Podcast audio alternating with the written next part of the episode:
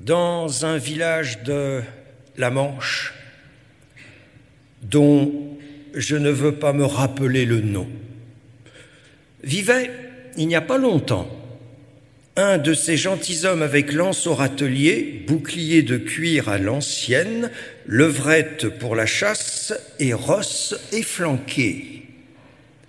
Du bouilli, où il entrait plus de vaches que de moutons, du hachis presque tous les soirs, des œufs au lard le samedi, le vendredi des lentilles et le dimanche un pigeonneau pour améliorer l'ordinaire, voilà qui mangeait les trois quarts de son revenu. Un juste au corps de drap fin avec chausses et pantoufles de velours pour les jours de fête, et l'habit de bonne serge dont il se contentait les jours de semaine absorbait le reste. Il avait chez lui une gouvernante de plus de 40 ans, une nièce qui en avait moins de 20 et un valet bon à tout qui scellait la rosse aussi bien qu'il maniait la serpe.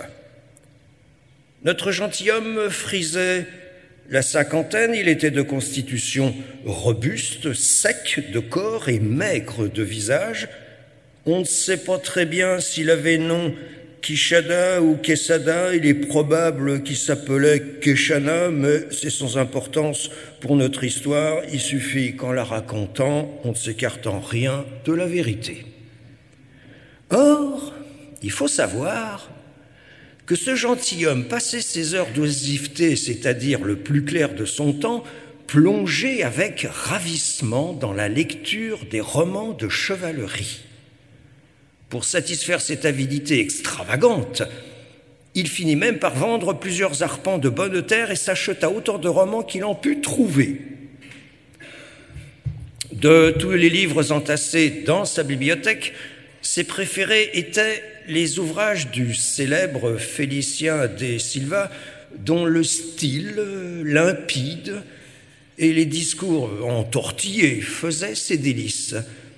Il admirait surtout les déclarations d'amour et les lettres de défi, où abondaient des tournures du genre euh, La raison de la déraison que vous donnez à mes raisons affaiblit si bien ma raison que j'ai toutes les raisons de me plaindre de votre beauté.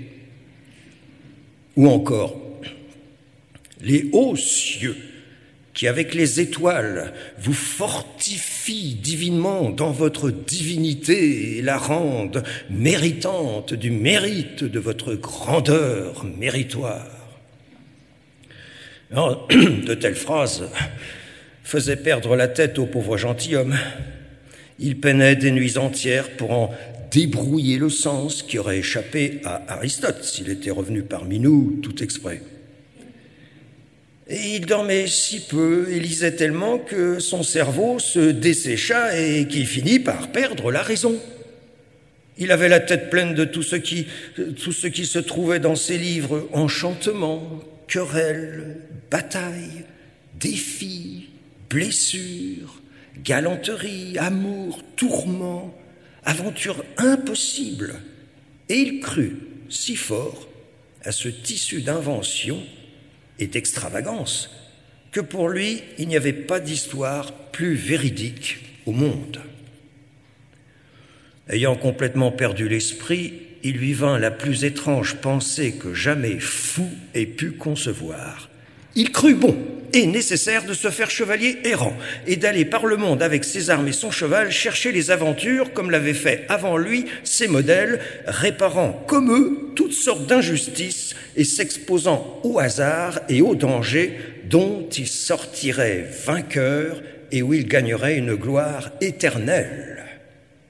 Alors pour commencer, il nettoya une armure qui avait appartenu à ses aïeux, toute moisie et couverte de rouille, et qui gisait là depuis des siècles oubliée dans un coin. Il en fourbit les pièces et le remit en état du mieux qu'il put, mais s'apercevant qu'il en manquait une d'importance, car en guise de haume il n'y avait qu'un simple casque, il y suppléa par son ingéniosité en fabriquant avec du carton une sorte de visière renforcée au-dedans avec des tiges de fer qui, s'emboîtant dans le casque, donnait l'apparence d'un haume.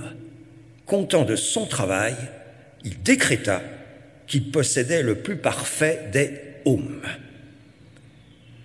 Il alla ensuite voir sa monture. Euh, la pauvre bête avait plus de tard que d'années. Il passa les quatre jours qui suivirent à se demander quel nom il lui donnerait, car il était juste, selon lui, que le cheval d'un si fameux chevalier porta un nom connu de tous et qui ferait comprendre ce qu'il avait été avant d'appartenir à un chevalier errant et ce qu'il était désormais. Quand le maître changeait de condition, il convenait que son cheval changeât de nom et en prit un, célèbre et pompeux, qui s'accorda avec son nouvel état et avec le métier qu'il allait exercer. C'est ainsi qu'il lui donna celui de Rossinante, qui lui parut noble et sonore, et signifiait clairement que sa monture avait été antérieurement une simple rosse avant de devenir la première de toutes les rosses du monde. Ben, ayant trouvé un si beau nom pour son cheval, notre gentilhomme voulut s'en donner un lui-même, et après y avoir réfléchi pendant huit jours, décida de s'appeler Don Quichotte. Il se rappela, alors que le valeureux Amadis avait ajouté à son nom celui de son pays afin de le rendre illustre et s'était fait appeler Amadis de Gaulle. Il décida donc d'ajouter au sien celui de sa patrie et de s'appeler Don Quichotte de la Manche, s'imaginant qu'il désignait ainsi clairement ses origines tout en les honorant. Ben, il ne lui manquait plus rien, sinon trouver une dame dont il pourrait s'éprendre car un chevalier errant sans amour est un arbre sans feuilles et sans fruits, un corps sans âme. Il y avait, semble-t-il, dans un village des environs, une jeune paysanne fort avenante, dont il avait été quelque temps amoureux, mais qui, selon toute apparence, n'en avait jamais rien su et ne s'en était jamais soucié. Cette demoiselle, nommée Aldonza Lorenzo, devint la dame de ses pensées. Voulant pour elle un nom qui ne fût pas indigne du sien, et annonça la princesse ou la grande dame, il l'appela Dulcinée du Toboso, car elle était native de ce village. Et ce nom lui parut tout aussi harmonieux, singulier et significatif que ceux qu'il avait trouvés pour lui-même et pour son cheval.